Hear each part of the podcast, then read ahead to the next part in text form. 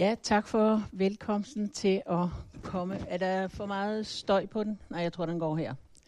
Tak for velkomsten til at være sammen med jer om det her tema med døden inde på livet. Det er rigtigt nok, jeg er øh, leder af Arsedal Hospice, som ligger oppe i Frederiks, ligger i Frederiks værk. Oppe siger man, når man bor i København. Øh, og det har jeg været i syv år, og jeg har i al min tid som sygeplejerske arbejdet med mennesker, som er uhelbredeligt syge og døende. Og da du, Claus, øh, ringede til mig eller skrev til mig, så blev vi enige om, at vi skulle tale om, eller at temaet skulle hedde med døden inde på livet. Øh, fordi det er jo liv og død i sammenhæng, det her, det drejer sig om. Og øh, jeg har glædet mig til at være her. Jeg sk- jeg skal også sige, at jeg har også været sådan lidt spændt.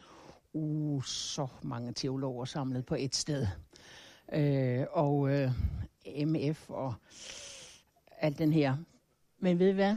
Vi går bare i gang. Og så ser vi, hvad der sker. Skal vi ikke sige det? Med døden inde på livet. Døden, hvad er det nu for en størrelse? Øh, hvis man øh, læser Sigmund Baumann, som jeg har gjort på et tidspunkt, hvor jeg lavede en kandidatgrad i sygepleje, så siger Sigmund Baumann, at døden det er fornuftens sidste nederlag. Vi kan tænke os på kryds og tværs, men øh, vi kan aldrig nogensinde tænke os til døden. Norbert Elias, som er sociolog, han taler om døden som et tæmmet vilddyr.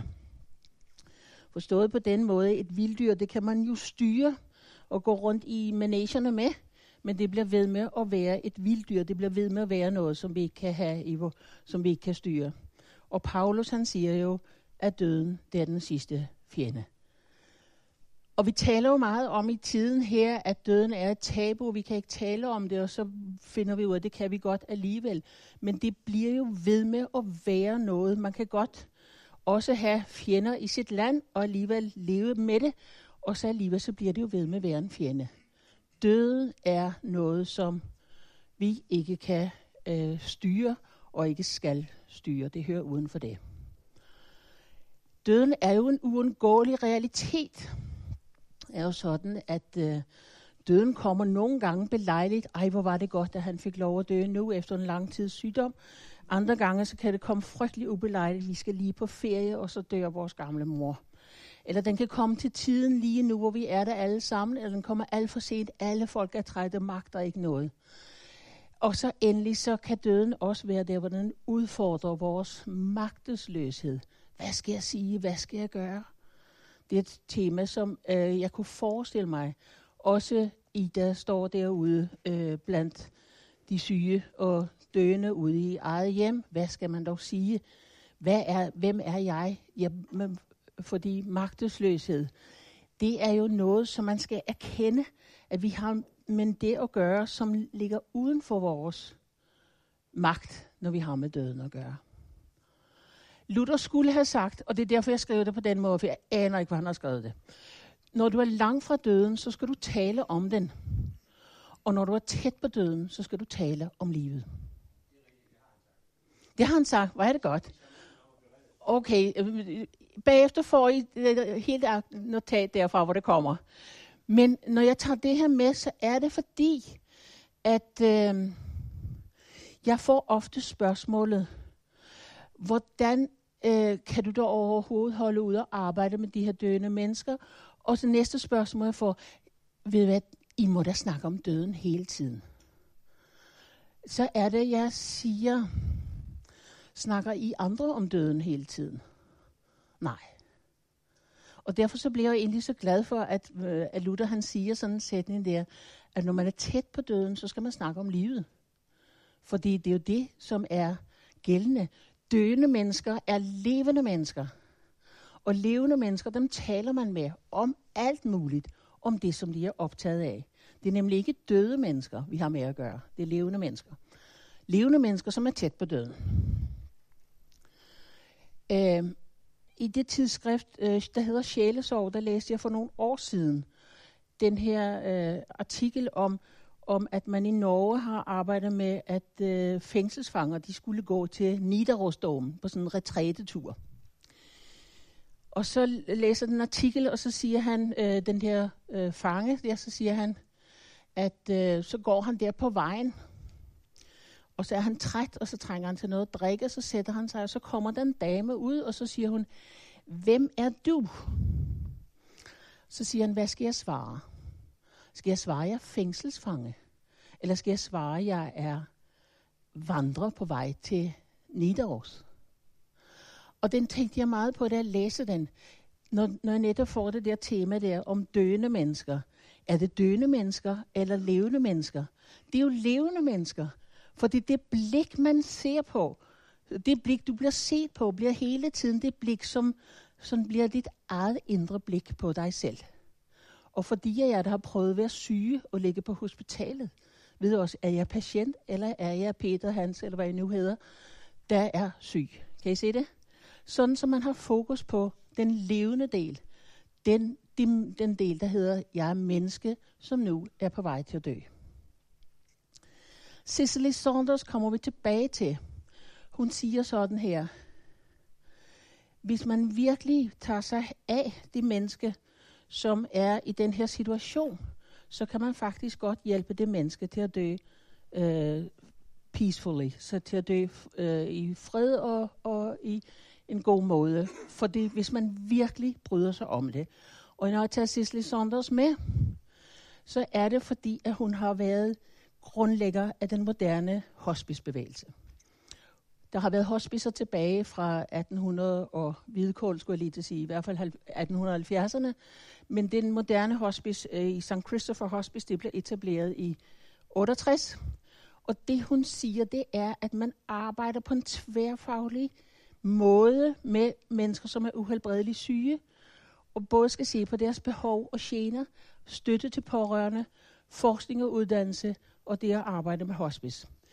Hun, når jeg tager det med her, så er det faktisk, for hun var meget optaget af C.S. Lewis, som vi nu har hørt et helt foredrag om. Og hun, og hun gik i studiegrupper hos John Stott, som også er en person, der er kendt i de her sammenhænge. Det vil man ikke kunne sige på en sundhedsafdeling. Men i den her sammenhæng, der kan man godt sige John Stott, og så nikker folk. Og, og det er bare sådan for at sige, at øh, hele den her moderne hospicebevægelse er ikke en kristen bevægelse, men den har et kristent fundament med sig, og det synes jeg er rigtig dejligt. Det hun så også siger, det er, at de døende har brug for hjertets venskab. Deres evner for pleje, accept og sårbarhed. Men de har også brug for sindesfærdighed, den mest avancerede behandling, lægevidenskaben har at byde på. Derfor har jeg fundet et billede, hvor hjerte og hjerne det hænger sammen. Det er sådan, at Cicely Saunders, hun blev først sygeplejerske, så magte hun ikke det på grund af sin ryg. Så bliver hun socialrådgiver, og så bliver hun læge. Hun tager tre uddannelser. Så hun kender hele det tværfaglige arbejde ind i det at have med uhelbredelige syge mennesker at gøre. Og inden hun etablerer et hospice, så har hun 270 samtaler med døende mennesker om, hvad er det, der er behov for. Så hun er sådan en... Uh, The Grand Old Lady, der, desværre, eller der døde, og det er ikke desværre, for hun var jo gammel, uh, hun døde uh, i 2005, men som øh, hele den moderne hospicebevægelse stadig øh, tager ved lære af. Hun siger også et andet sted, og det er sådan med at tale om, øh, når vi taler om det at tale med mennesker, som snart skal dø, om ydmyghed over for det her. Vi forstår ikke, hvad det er patienter med den terminale, den sidste, øh, den sygdommens sidste fase, egentlig beder os om. De er så altså vanligvis for realistiske forventer, at vi kan fjerne den hårde skæbne. De beder om medfølelse og forståelse og hjælp mod lidelse og smerte. Først og fremmest beder de om, at vi respekterer dem som mennesker. Menneskerne med deres egen enestående personlighed, baggrund og menneskelige relationer. Det vil sige, hvem er du, du menneske, som jeg nu står sammen med? Og derfor så har jeg også taget her, og så nu kommer vi jo ind i sådan nogle, også sådan nogle øh, mere øh, fysisk gener. Hun taler meget om det, der hedder total pain, om totalsmerten. Og jeg tænkte, uh, kan jeg tage den her med ind i sammenhæng med de her teologer? Og så tænkte jeg, ja, fordi man kan altså ikke tale om dybe eksistentielle spørgsmål, hvis det største problem er, at man har ondt i sin mave, fordi man ikke er godt nok smertereguleret eller hvis man har kvalme, der står herop til, så er det ikke det. Men det er jo netop for at se helheden af det. Vi kender det jo fra andre sammenhænge at øh, hvad vi er optaget af, øh, hovedpine og, og så videre, eller hvis det er bekymring for familien, der ligger øverst hos en, så bliver kvalmen måske også større. Og David sagde det jo en gang for mange år siden, hvor han siger, mine ben svandt hen, så længe jeg tag. Det har været the total pain. Han kunne ikke gå på sine ben på det tidspunkt, hvor han havde noget, han ikke havde fået gjort op. Så, øh, så det er mere for at sige, at vi står med et menneske, hvor man skal se på mange forskellige facetter, øh, når de er uhelbredeligt syge, og måske også i det hele taget. Loma Feigenberg er en øh, dansker, som har boet i Sverige øh, det meste af sit liv. Han var kræftlæge og psykiater. Og han øh, gjorde det på det tidspunkt, hvor man endnu ikke var begyndt at tale om de psykologiske dødsprocesser hos døende mennesker, at han interviewede 175 døende mennesker om den psykologiske øh, dødsproces. Og det han taler om her, det er, at han taler om, at det som de her mennesker kommer ud for, det er jo tab. Tab af krop. Det, at man ikke kan det samme længere, som man kunne. Jeg magter ikke så meget. Prøv at se min ansigt. I hørte jo sådan, åh, oh, jeg er blevet så, mine arme og ben, og min mave er blevet så stor eller lille, eller min hud er blevet anderledes. Altså, tab af krop. Tab af identitet. Hvem er jeg, øh, som, som nu ligger her? Jeg har altid været den aktive. Jeg har altid været den, der kunne alt muligt forskelligt. Og nu ligger jeg her. Øh, jeg har nogle gange brugt øh, det eksempel med, med Sharon, øh, som, som jo lå i flere år, inden han døde. Altså, hvem var han egentlig? Ham, som var med premierminister i øh, Israel. Og når man så spurgte, lever han eller lever han ikke længere, så var der nogen, der sagde, øh, det ved vi ikke. For, forstået på den måde, at hvem er jeg nu, hvor at mit liv er blevet anderledes? Taber selvkontrol. Det at skulle have hjælp til det allermest almindelige, som at få noget at spise, få tøj på, gå på toilettet, skulle have hjælp til at sove eller skulle have hjælp til, til de allermest fornødne ting. Og så det, jeg har bygget mit liv på. I har jo hørt det hundredvis af gange. Nu skal vi gå på pension. Nu har vi solgt vores gård. Nu skal vi gå på pension. Og så bliver hun syg. Så bliver han syg. Jeg har kæmpet for. Jeg arbejder på et tidspunkt kræftens bekæmpelse. Øh, og så kom der en og sagde, at øh, hun har fået kræft. Nej, hun har fået kræft. Man kan ikke få kræft, når man arbejder i kræftens bekæmpelse. Jo, det kan man godt. Men, men det er sådan, altså sådan, det jeg har, vi har selv kæmpet så meget for det, og nu er jeg så anderledes. Og det han så taler om til allersidst, det er ensomhed. Ensomhed, det er kun den syge, der er syg. Og det er det, der gør, at det kræver en meget stor øh, øh, hvad hedder det, respekt og omsorg og, og øh, ydmyghed øh, fra, fra dem, der skal være på det sted. Andre taler om, at de største livsproblemer, man møder også i de her situationer, det er brudte livs, brudte relationer. Enten til sig selv og til sine egne, øh, til livs realiteter, eller til ens nærmeste, eller til Gud. Til en selv. Jeg fik aldrig den uddannelse, jeg gerne ville have haft. Jeg blev gift for tidligt, jeg blev gift for sent. Vi fik ikke nogen børn, vi skulle have haft børn det, livet formede sig helt anderledes, end det jeg havde forestillet mig. Vi møder det ofte i vores øh, arbejde i hverdagen, med, med det, og, og hvad, hvad er det, der, der rører sig? Hvad er det, der er optaget af? Til ens nærmeste. Det er ikke, det er ikke hver dag, heldigvis. Men vi hører ofte, hvor mange børn har du? Vi har tre. De to af dem ser vi. Den sidste har vi ikke set i 15 år. Jeg ser ikke mine søskende. Jeg ser ikke. Vi kender det godt fra familiære situationer rundt omkring. Det at have nogle brudte relationer. Og det har man kunnet leve med i mange, mange år. Og nu bliver det anderledes. Skal vi ringe og se, om vi kan få fat i din søn? Nogle gange bliver der sagt ja. Og så bliver der måske gjort et eller andet øh, godt med sammen. Og andre gange bliver det så nej. Det er sket. Eller også kan det være brudte relationer i forhold til Gud. Der var noget med Gud i mine unge år, og det er ikke længere. Jeg orker det ikke, jeg kan ikke, og ved ikke, hvad jeg skal stille op med det her. Og tror du egentlig godt, at vi kan tale sammen om Gud her til sidst? Så det, det ofte drejer sig om, det er at få gjort op. Og der er I jo øh, på mange punkter meget, øh, eller der, der, der har I jo en stor erfaring i det, mange af jer. Men det at få gjort op, få sagt noget af det. Vi, komme ind, vi kan nogle gange komme ind på en stue og tænke, puh, her er det godt nok, øh, her sker der lidt og et eller andet. Øh, så, men så når man får pleje at tale sammen på den her måde, eller kunne vi være behjælpelige, at den ene så sagde sådan, og så sagde den anden øh, søskende det, og så finder vi ud af, hvad der bliver sagt, og få gjort op. Og nogle gange så bliver det virkelig til, til at, at få gjort op og få gjort færdigt. Få ord som forsoning i det, som vi jo kender fra vores kirkelige kristelige sprog her, bibelske sprog, men også det at forsone sig med, at ens virkelighed blev, som den blev.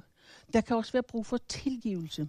Og skriftemål er jo en rigtig god øh, ting, som jeg lige sagde til en her, øh, der kom før, at øh, vi havde en patient på et tidspunkt, som sagde, jeg, jeg, jeg, jeg er simpelthen ved at dø nu. Jeg vil gerne have, at der kommer en præst. Så kom der en præst, lyste velsignelse, og så døde han fem minutter efter. Der var noget, der skulle gøres op. Der var noget, der skulle gøres færdigt. Og endelig nadver. Og jeg kan så godt lide Bjørn Aidsvogs øh, ord, hvor han synger en øh, sam, øh, sang, hvor han synger om det at have et stille mod ved nadverens bord. Jeg magter ikke, jeg tør egentlig ikke at gå hen og bede om tilgivelse, og så gør jeg det alligevel med et meget, meget stille mod. Det kan vi komme tilbage og snakke om øh, senere hen. Jeg gjorde også det for nogle år siden, fordi at øh, folk, øh, jeg, jeg hører ofte sætning, jamen altså, der, hvordan er det, mennesker dør, og så videre. Og hvad sker der, og er det ikke noget, og så videre. Så tænkte jeg, nu vil jeg prøve at læse de sidste kapitler i øh, de fire evangelier, for at se, hvad er det egentlig af Jesus? Hvad skete der med Jesus de sidste øh, uger af hans liv? Og ved I hvad? Det er jo det, der viser, at Jesus var fuldt uden menneske.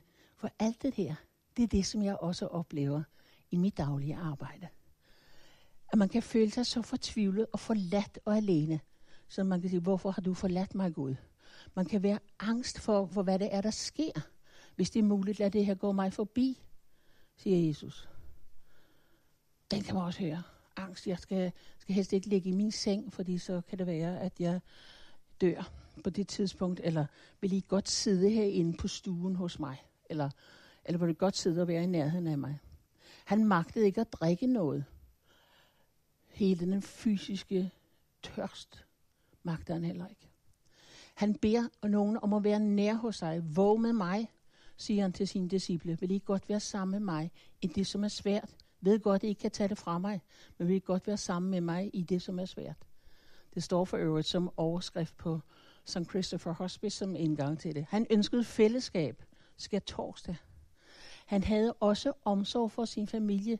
Man taler meget om, at døende mennesker har det, man kalder fremtidsomsorg.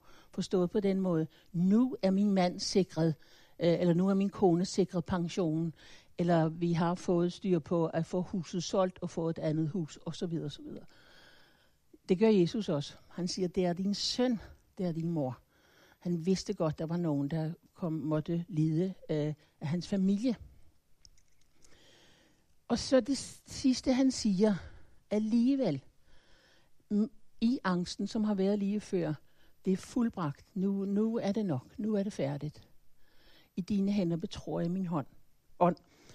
Øh, jeg stiller ofte pårørende det spørgsmål.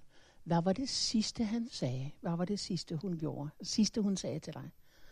Fordi det har så stor betydning i forhold til at huske senere hen. Hvad var det? Jamen, hun kiggede op på mig, og så var hun væk. Eller hun sagde, ja. Yeah. Eller det sidste, vi snakkede om, det var den der fødselsdag, eller hvad det nu måtte være. Så, øh, øh, og så udåndede han. Jesus han udåndede med høj røst, og så, og så døde han. Det er ikke så ofte, at mennesker, at jeg har hørt, at mennesker udånder med høj røst, men det er også sket. Men det, var, det har været rigtig øh, spændende, synes jeg, at, at læse om netop, at Jesus han kommer igennem alt det her, som jeg møder til dagligt også. For hvordan er det nu at være vidne til ledelsen? Fordi når man er vidne til lidelsen, så kommer man jo automatisk også til at være vidne til sit eget liv og sine egne tab og sine egne forventninger. Også krav og forventninger til sig selv, at jeg skal kunne sige det rigtige, gøre det rigtige, være det rigtige. Og mange gange, også selvom man er tæt, tæt på, som vi er til dagligt, der hvor jeg arbejder, så kan man godt have følelsen af magtesløs. Så er der nogen, der siger, at du skal jo bare være magtesløs. Magtesløshed er en erkendelse ikke noget, man kan. Jeg er enormt god til at være magtesløs. Det kan man jo ikke sige. Det er noget brøl.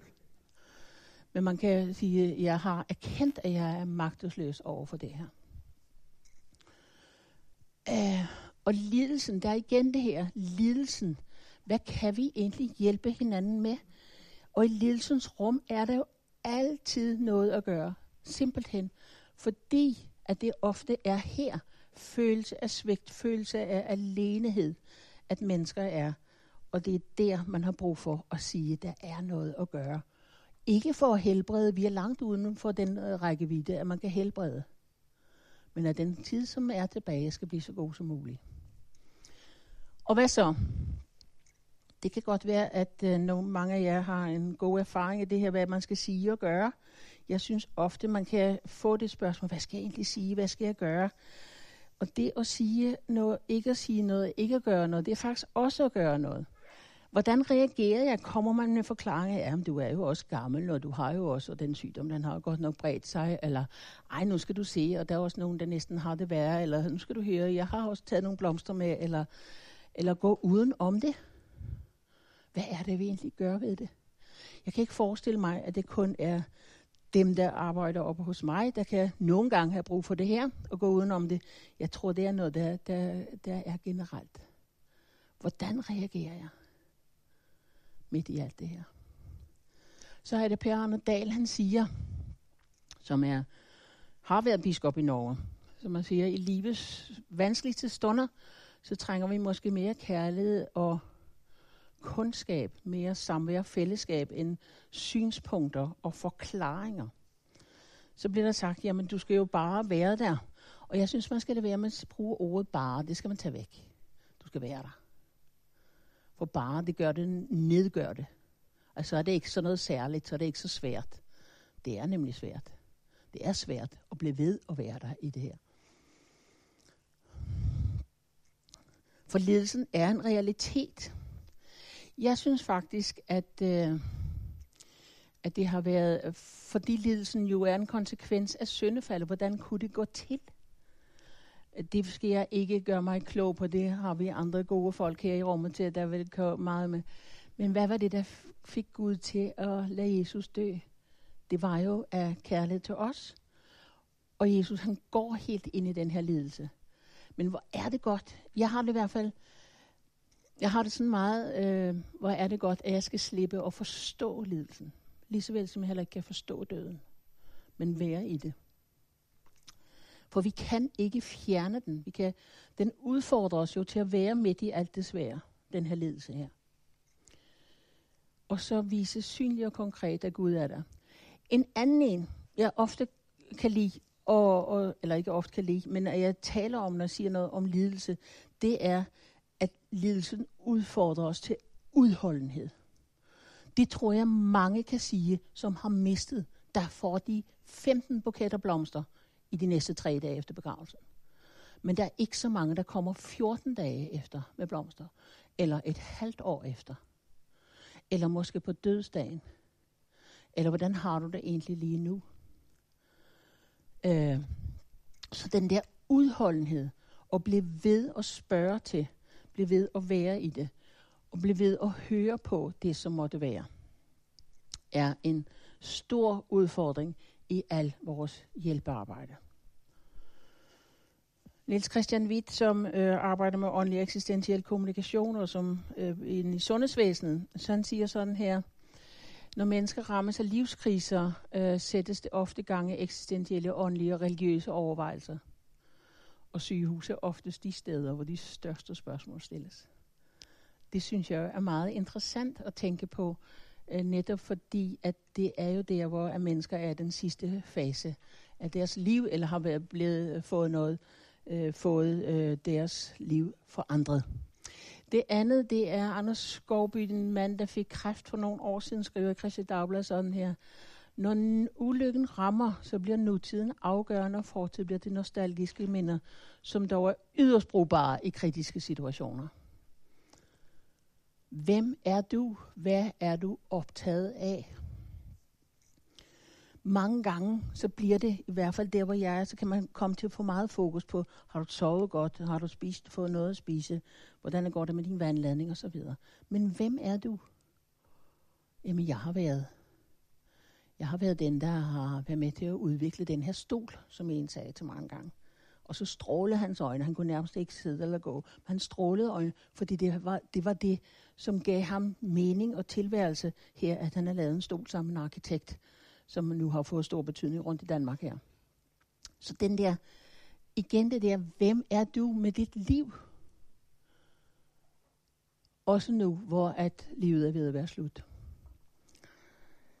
Per Arnerdal igen, han øh, taler med en, øh, en af sine gode venner, som siger, de spørger mig om alt muligt, men hvorfor er der ingen, der spørger efter min sjæl? Og så siger han, at våge at være alene med mennesker i dødens venteværelse. Det er meget krævende, for det er det, vi bliver udfordret på vores kompetence og vores egnethed. Øh, og det bliver øh, øh, øh, hvad hedder det, konfronteret med fortvivlelsen så kan det blive vanskeligt. Så de store spørgsmål er jo, hvorfor mig? Og det synes jeg, vi kan tale om her. Hvorfor? Men hvad er du optaget af? Er der noget, du er bange for? Og det, som øh, de fleste taler om, det er jo tiden op til. Bare jeg ikke får smerter. Bare jeg ikke får ondt. Hvad, hvad vil ske? Min vejrtrækning, hvordan bliver den? For, hvad, hvad, hvad, hvordan, hvordan dør man? Hvordan dør man egentlig? Jamen, så vil langsomt holde op med at slå. Hjertet holder op med at slå, eller du vil blive langsomt dårligere, ved at din vejrtrækning bliver anderledes, alt efter hvad det sygdommen er. Øh, og det, det er nok meget af de spørgsmål, vi får i, i vores, og der, kan godt, og der får I sikkert mange andre. Og så er der øh, en, der siger, øh, lige for øjeblikket, så har, har vi en psykolog ansat op hos os, som er tilknyttet Center for religiøs, eller øh, Center for Tro og Helbred på Syddansk Universitet, og hun arbejder meget med det at tale om efterlivet. Og hun siger, at alle dem, hun har talt med, de fortæller et eller andet om efterlivet. Det er ikke sikkert, at de tror på Gud og tror på et evigt liv, men de har nogle tanker om efterlivet. Så er der noget, man er bange for, er der nogle tanker, man har om det. Vi kan komme tilbage til. Når man møder mennesker, øh, der skal dø, så kan jeg nogle gange tænke, puh, hvor er du henne Gud i alt det her. Jeg har selv sluppet det og ville forstå Gud, og det har jeg synes var en stor befrielse. Øh, for jeg kan ikke forstå hverken hans godhed eller det modsatte.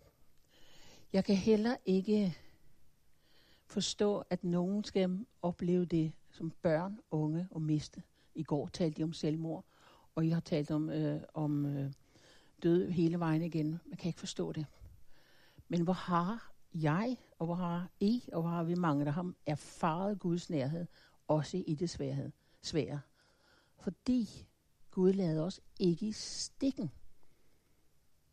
Gud lader os ikke i stikken. Hvilken trøst midt i alt det her.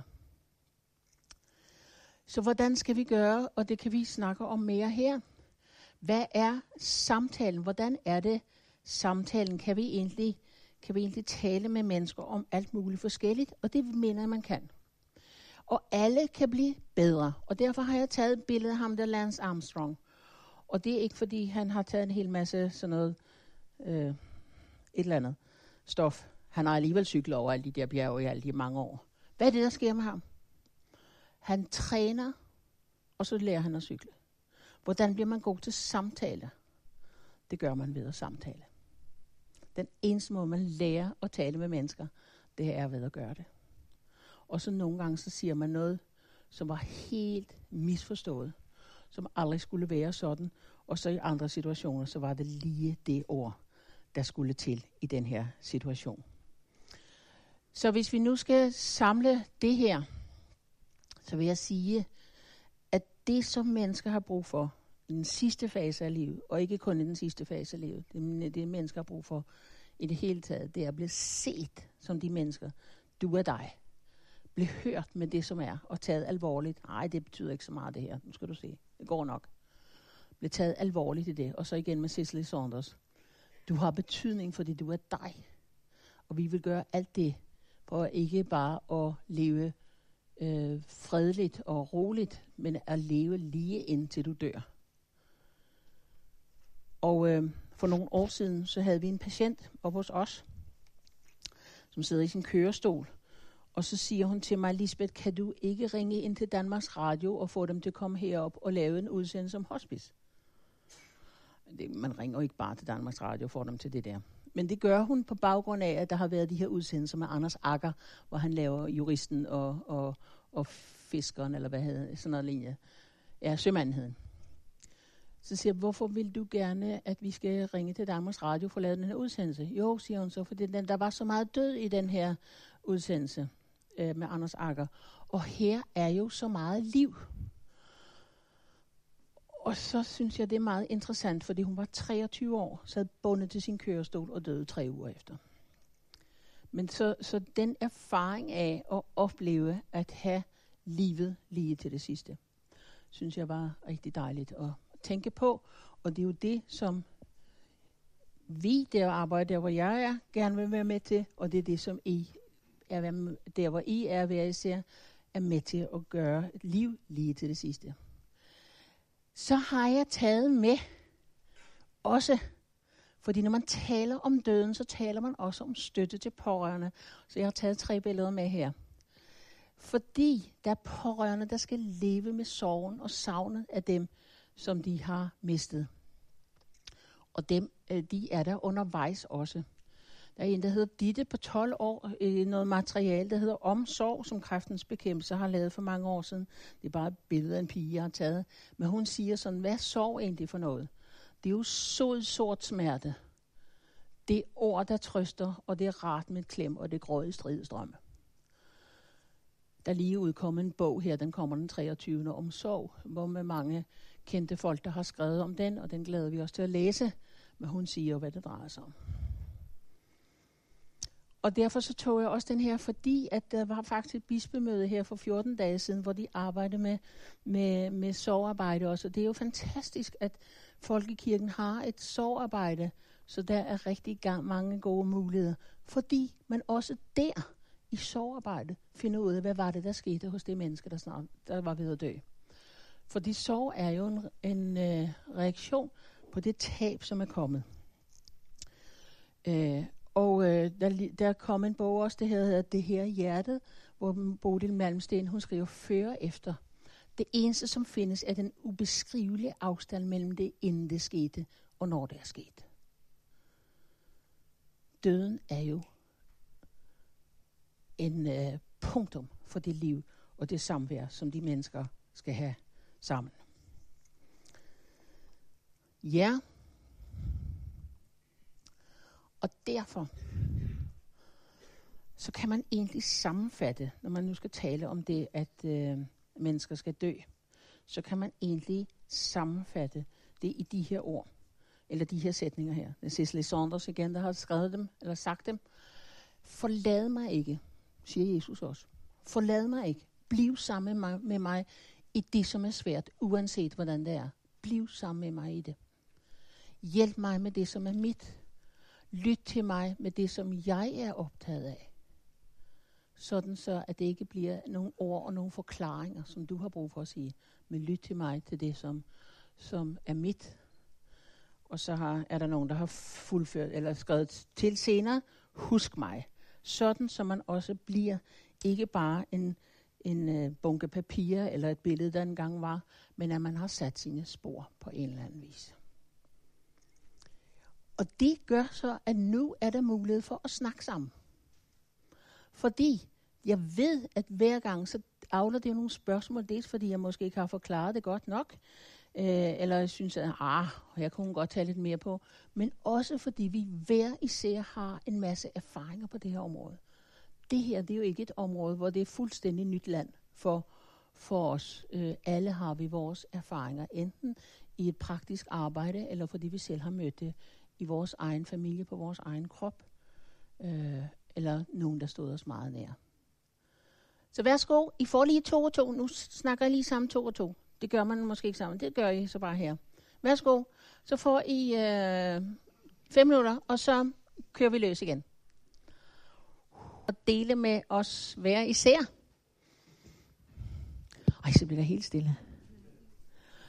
Øh, nogle erfaringer, noget som tænker, det her kunne jeg godt tænke mig at få lidt mere videre om, eller det kunne jeg godt...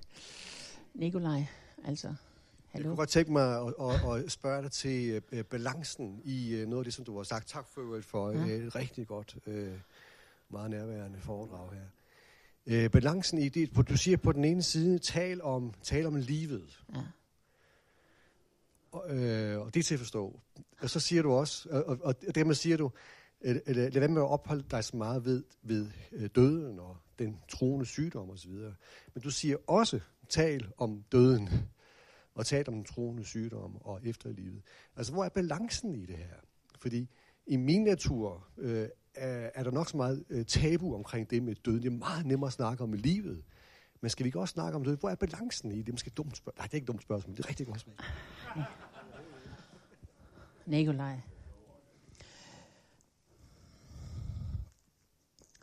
Jeg, jeg siger nogle gange, at jeg synes, vi stiller alt for store udfordringer til, til mennesker, der snart skal dø.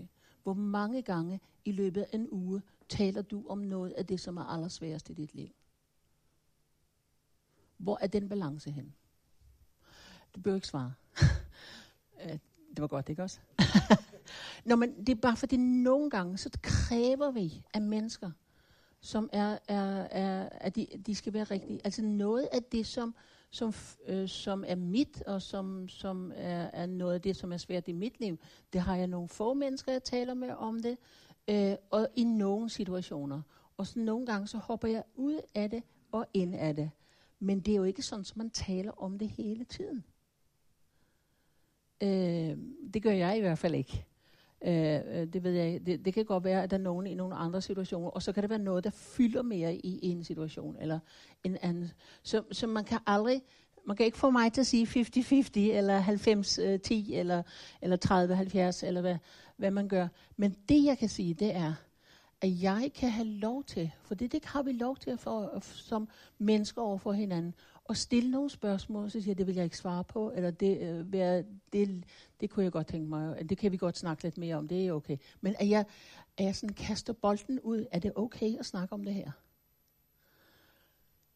Ja, det, det, der er man lige parat til det her, og så er der andre, det er jeg ikke. Det kender vi også fra vores eget liv, at der er nogle situationer, der var det lige, lige det rigtige, der, skulle, der kom nu her, og i andre perioder, der, huh, der var det Altså, jeg møder mennesker, som er smadret syge og har fået stillet diagnosen, og hvor der er blevet sagt alt muligt forskelligt, som alligevel kan sige, det var ikke nu. Og jeg ved, de har højst tre uger tilbage at leve i. Det er ikke nu. Og du skal ikke snakke med mig om døden. Det får vi jo også nogle gange ved. Jeg vil ikke snakke om det. Okay? Nej. Og det er jo ikke, fordi de ikke ved det. Der skal ikke snakkes om det. Det bliver man jo nødt til at respektere, lige så vel som jeg skal respektere dig i din måde at gå til det. Men det, man kan jo have lov, må jeg have lov at stille et spørgsmål en anden gang? Så kan det godt være, at det lige netop er det tidspunkt. Leif, du har, havde en eller anden hånd. Ja, vi har også en bogrække jo. Men, Nå. Øh, så vi tager så øh, åbenbart øh, lige kører Leif. Ja, men øh, så kører vi Sune. Leif, han, Leif har den første med hånden, ja. Øhm, at du er i samtidig ude for mennesker, der dør i altså angst, rigtig flående, sønderrivende angst øh, for døden. Øhm, altså en, en angst, der ikke kan stillenes. Øhm, når jeg spørger sådan, så er det simpelthen, fordi et af mine mareridtscenarier, det er, at øh, sådan i mine aller sidste egne, at i mine sidste øjeblikke, når jeg skal dø, altså vil det sidste, det sidste rest af tro briste fuldstændig. Og jeg ligger der og, og er bange. vi oplever det. Vi oplever det ikke ofte, men vi oplever også, at mennesker kan være så bange til det sidste. Og der vil jeg bare sige til dig, Leif, der skal dem, som er omkring dig, bære dig også i den angst. Det er det, Jesus han siger, våg med mig. Vær sammen med mig i det, som er svært. Ved, ved, vidste godt, at disciplene de faldt i søvn. Men han beder jo om, vil I ikke godt bære med der, hvor jeg ikke kan bære det her? Jeg ved, hvad det er, jeg skal igennem. Og det er derfor, at, øh, at den måde, Jesus han både lever på, eller dør på, altså, hvor, man, hvor man ser den der angst og, og så videre. Og, og alligevel øh, råber med høj røst, og alligevel siger, det er fuldbragt, og jeg giver min, mit liv i, i, i din ånd, eller, og så videre. Men det, når man ikke længere kan bære det, så må man bære sammen med. Øh, konkret havde vi en på et tidspunkt, som var et meget alene menneske. Som altid har været et meget alene menneske. Skulle ikke have nogen, der ingen familie, havde ingen, ville ikke have. De pårørende, eller sygeplejersken skulle bare gå ud og ind. Øh, de frivillige, de skulle ikke være der. Og hvor hun til sidst, jeg ville bare gerne sidde i rummet. Og det blev ikke til mere end at sidde i rummet. Men der var nogen, der var sammen med. Så life, hvis det sker for dig, så vil der være nogen, der skal sidde og bære dig. For det er det, når vi siger om at, at, at bære med og hjælpe med lige til det sidste. Sådan så man hverken fra Gud eller mennesker bliver oplevet og bliver ladt i stikken. Er det okay? Ja. Øh, jeg møder af til, det var her, Ja. undskyld. Øh, jeg møder af til pårørende, som, øh, øh, det er jo især i begravelsesamtaler, som øh, er dybt rørt og taknemmelig over det, hospice tilbyder.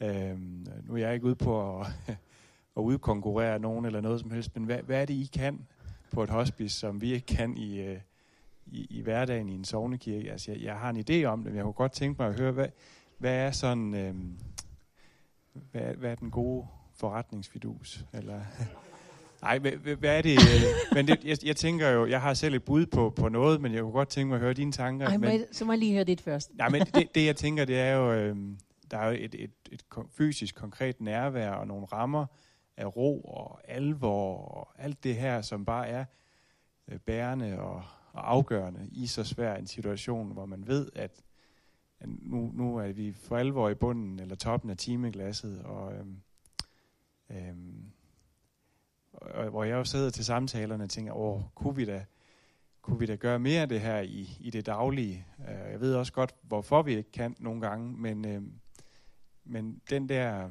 øh, synes jeg, glæde og ro, jeg, jeg mærker hos pårørende, hvor ville det da være skønt, hvis vi kunne øh, hente mere fra hospice øh, til vores, vores sovnekirker eller andre steder. Men, øh, men hvad, hvad tænker du, når pårørende kommer til sovnepræsten og siger, hvor var vi glade for, om det så kun var en halv eller en hel dag eller en uge, Eller øh, vores elskede fik, Ja.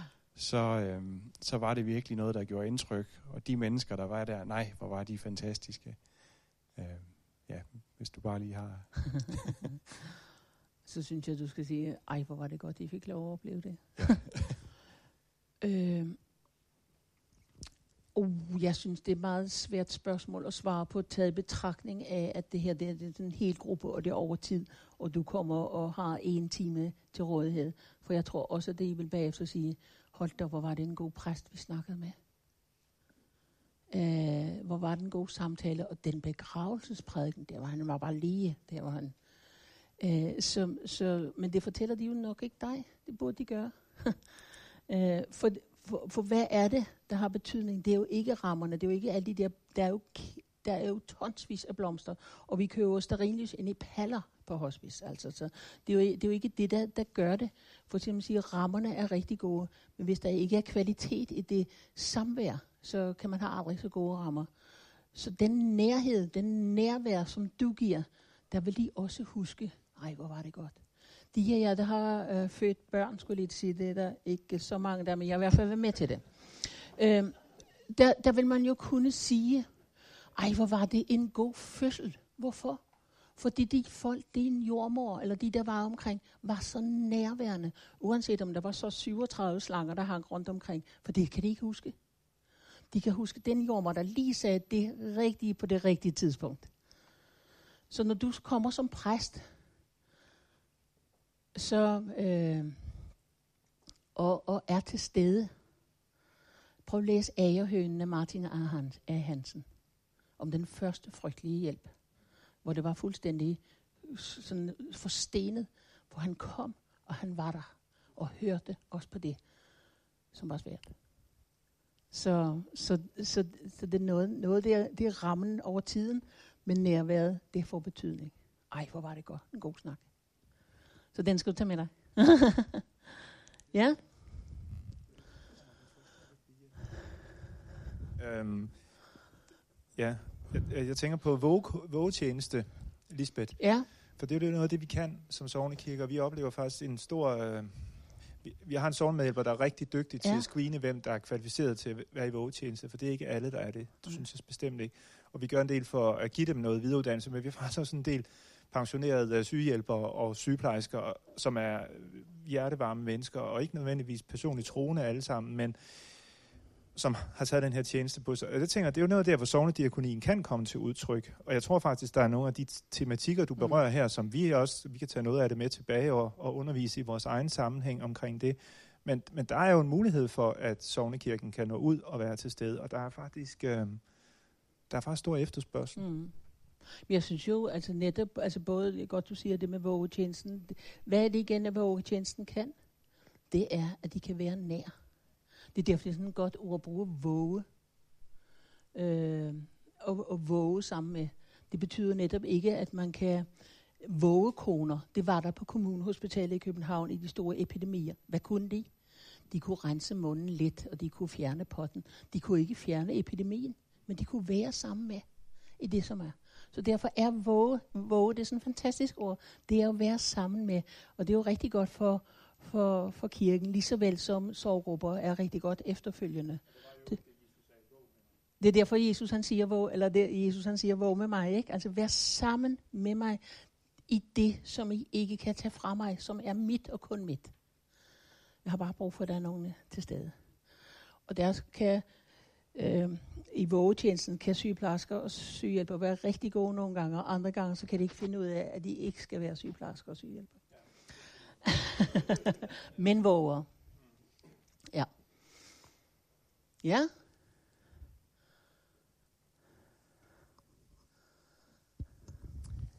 Det var lige i forhold til det der med at, at stille spørgsmål. Ja. Der kan man jo også stille det spørgsmål, når man sidder i en samtale og måske snakker om andre ting, sådan mere livsnære ting. Øh, så stille det spørgsmål netop, nu sidder vi her og snakker sammen. Er der noget, som du, du ligger og tænker på, som det kunne være vigtigt at få snakket om? Ja. Fordi så kan det være, at der kommer et, et lag mere. Men det kan godt være noget helt andet, end man måske lige tror, ja. som fylder. Men så får man snakket om det. Ikke? Men jeg tænker bare, frem for at hvad skal vi sige, spørge direkte, ja. Så få mere øh, frem, jamen, hvad er det, der fylder ja. i den anden? Ja. Måske bekymring i forhold til en eller anden øh, som de synes, de har svigtet, eller hvad det nu kan ja. være. Ikke? Ja. Så, så man kan få sådan en snak om det, der faktisk fylder. Ja. Hvad er du optaget af? Ja, ja lige ja. præcis. Ja. Og nogle gange kan det også være at se øh, de af jer, der kommer hjem på besøg hjemme. Sådan, hvad, hvad, hvad, man kan jo se så meget ved, hvordan et hjem ja. er. Og det andet, jeg vil sige, det var det der med, om, om øh, samtaler kan være tidsbegrænset. Mm. Altså mm. aftalte.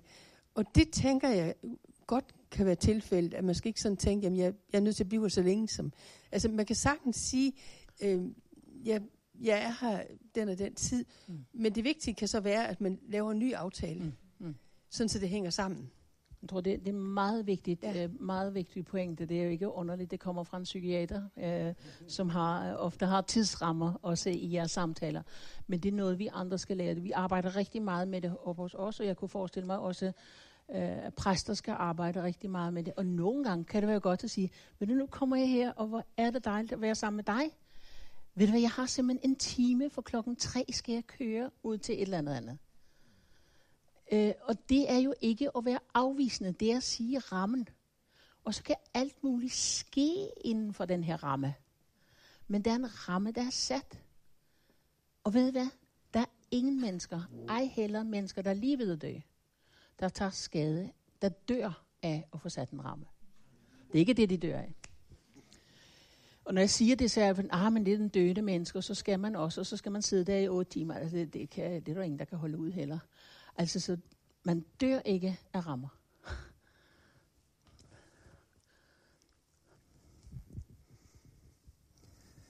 Øh, Jeg hørte for nylig det her replikskifte ved et dødsleje, hvor øh, den døende siger til præsten, jeg tror ikke Gud er her. Mhm. Og præsten siger, hvis ikke øh, Gud er her, hvor er han så? Mhm. Og så siger den døende, jeg håber, han er ude og rydde op efter mig. ja. Og det, øh, det handler jo både om det, at øh, der hvor den døende er, er ved at, at rydde op, der, der kommer der alt det, der hedder skyld, som har ligget øh, på lager Mm. i overvis måske. Mm.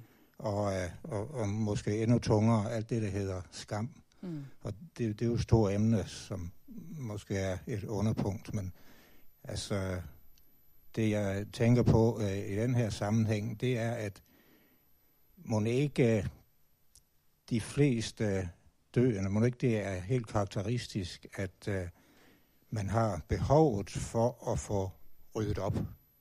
Jo. Og det er jo ikke bare gamle kærestebreve, og det skal man nok sørge for, inden man kommer ind på hospice, men, men det er jo så også i, i historien Mm. og i, i skylden, ja. Mm. Og det, det skal vi jo have øh, en, en, et fokus på, som... Øh, altså den, der sidder hos, skal måske have et fokus på det, som den døende øh, ikke selv helt har afklaret, men måske har.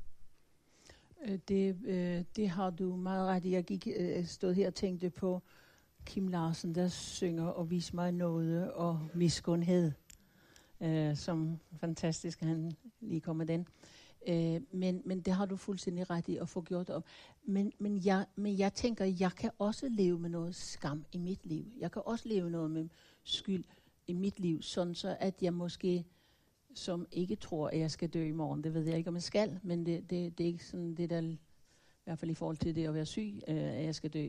Men at vi, vi sådan hele tiden arbejder også med det hos hinanden, sådan så det ikke får lov at fylde. Så der også kan siges noget om miskundhed til os, men det, men det er rigtigt, øh, og det er skyld og skam er jo et stort tema. For, øh, så, jeg, øh, så tak for det. Øh, og så er der nemlig et spørgsmål mere, så må vi lukke først klokken halv tre, og det er rammen for det her foredrag. Og hvor var... Det var en Niels her. Desværre, hvis der er flere, så er det en anden gang. Mhm.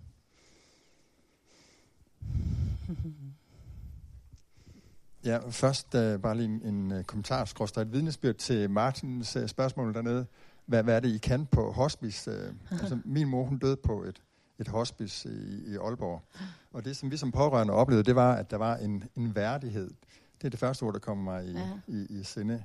Og, og så var der et nærvær, som du også siger. Og så var oplevelsen af, at de var der for hende. Altså min mor var i de bedst mulige hænder Ja. på det der hospice. Så det gør det godt for far. Det gør det godt for os andre. Så kommer jeg til spørgsmålet. Mhm. Vi snakker om, om rammerne for en samtale. Hvad gør man så, når at, øh, ens pårørende er glædet ind i bevidstløshedsfasen, hvor man ikke øh, kan aftale en ramme? Altså, jeg var ved hos min mor om, om søndagen, hun døde som mandag eftermiddag. Og og jeg brugte en del tid om søndagen på at sidde og synge for hende. Mm.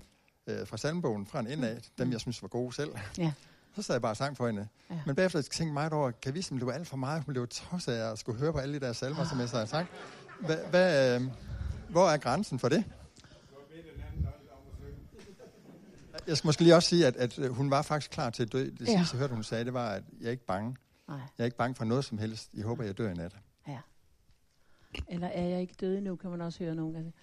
Øh, Der vil jeg sige, at øh, der, øh, der skal man... Du har jo kendt din mor, så du har jo vidst, hvad det var, at der gjorde hende godt. Og, og, og, og de salmer, som hun har været glad for. Så skal vi ikke tage det som udtryk for, at det har hun også været til sidst. Ja, det håber vi. Øh, noget andet er, at nogle gange, så kan man se, hvis man laver berøringer, eller at der bliver ændret i vejrtrækningerne. for eksempel. At det kan godt være, at det har været, at det så er ubehag, så, så det er derfor, man også skal se på kroppen. Eller øh, der, der er nogle gange, hvor folk de synes, de skal holde folk i hånden hele tiden. Hvis man aldrig nogensinde har været sådan en, der har holdt i hånd, så hold op, lad være med at holde i hånden. Altså så sidde med det. Det er sådan noget, ja, øh, det er sådan, eller det er sådan noget føle, føle. Så, så kig meget på, på hvordan ser vejrtrækning rolig og afslappet ud, eller bliver der fuldstændig panik over det. Så kan det godt være, at man skulle skrue lidt for sangen. Stop nu med den sang. Tak for nu. Kan I have det godt i det, som er jeres, og fortsæt bare.